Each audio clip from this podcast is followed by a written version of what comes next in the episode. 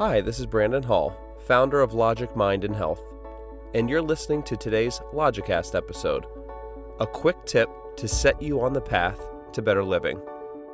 At Logic Mind and Health, we offer a unique set of ideas and practices that provide the most effective techniques for reducing stress and living a better life. Our philosophy mixes best practices of the past and present, east and west, rational thinking, and purposeful action.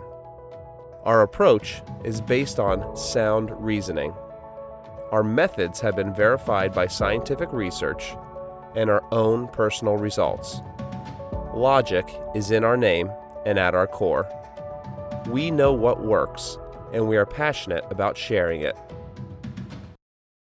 In today's Logicast episode, I'm going to talk about posture. Many of the practices I talk about on this platform are simple. Well, simple, but not necessarily easy. They may not be easy because change can be hard. We are creatures of habit, and our brains like familiarity. But anyone can change and overcome the brain's powerful tendencies to stay comfortable.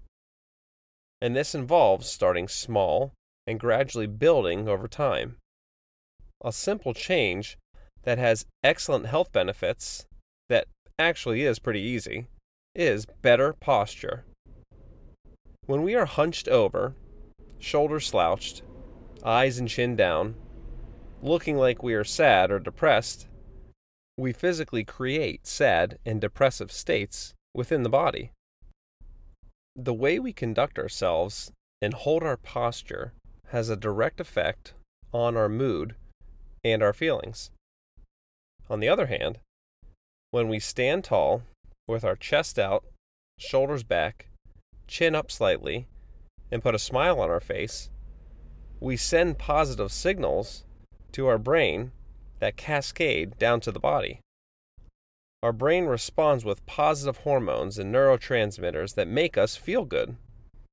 We can promote feelings of confidence, happiness, and excitement by simply improving our posture.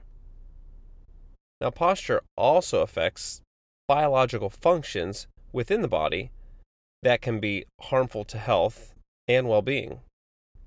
Poor posture restricts blood circulation, increases muscle tension and pain, compromises breathing, and can promote frequent headaches. So, what is the best kind of posture to have in order to avoid these things?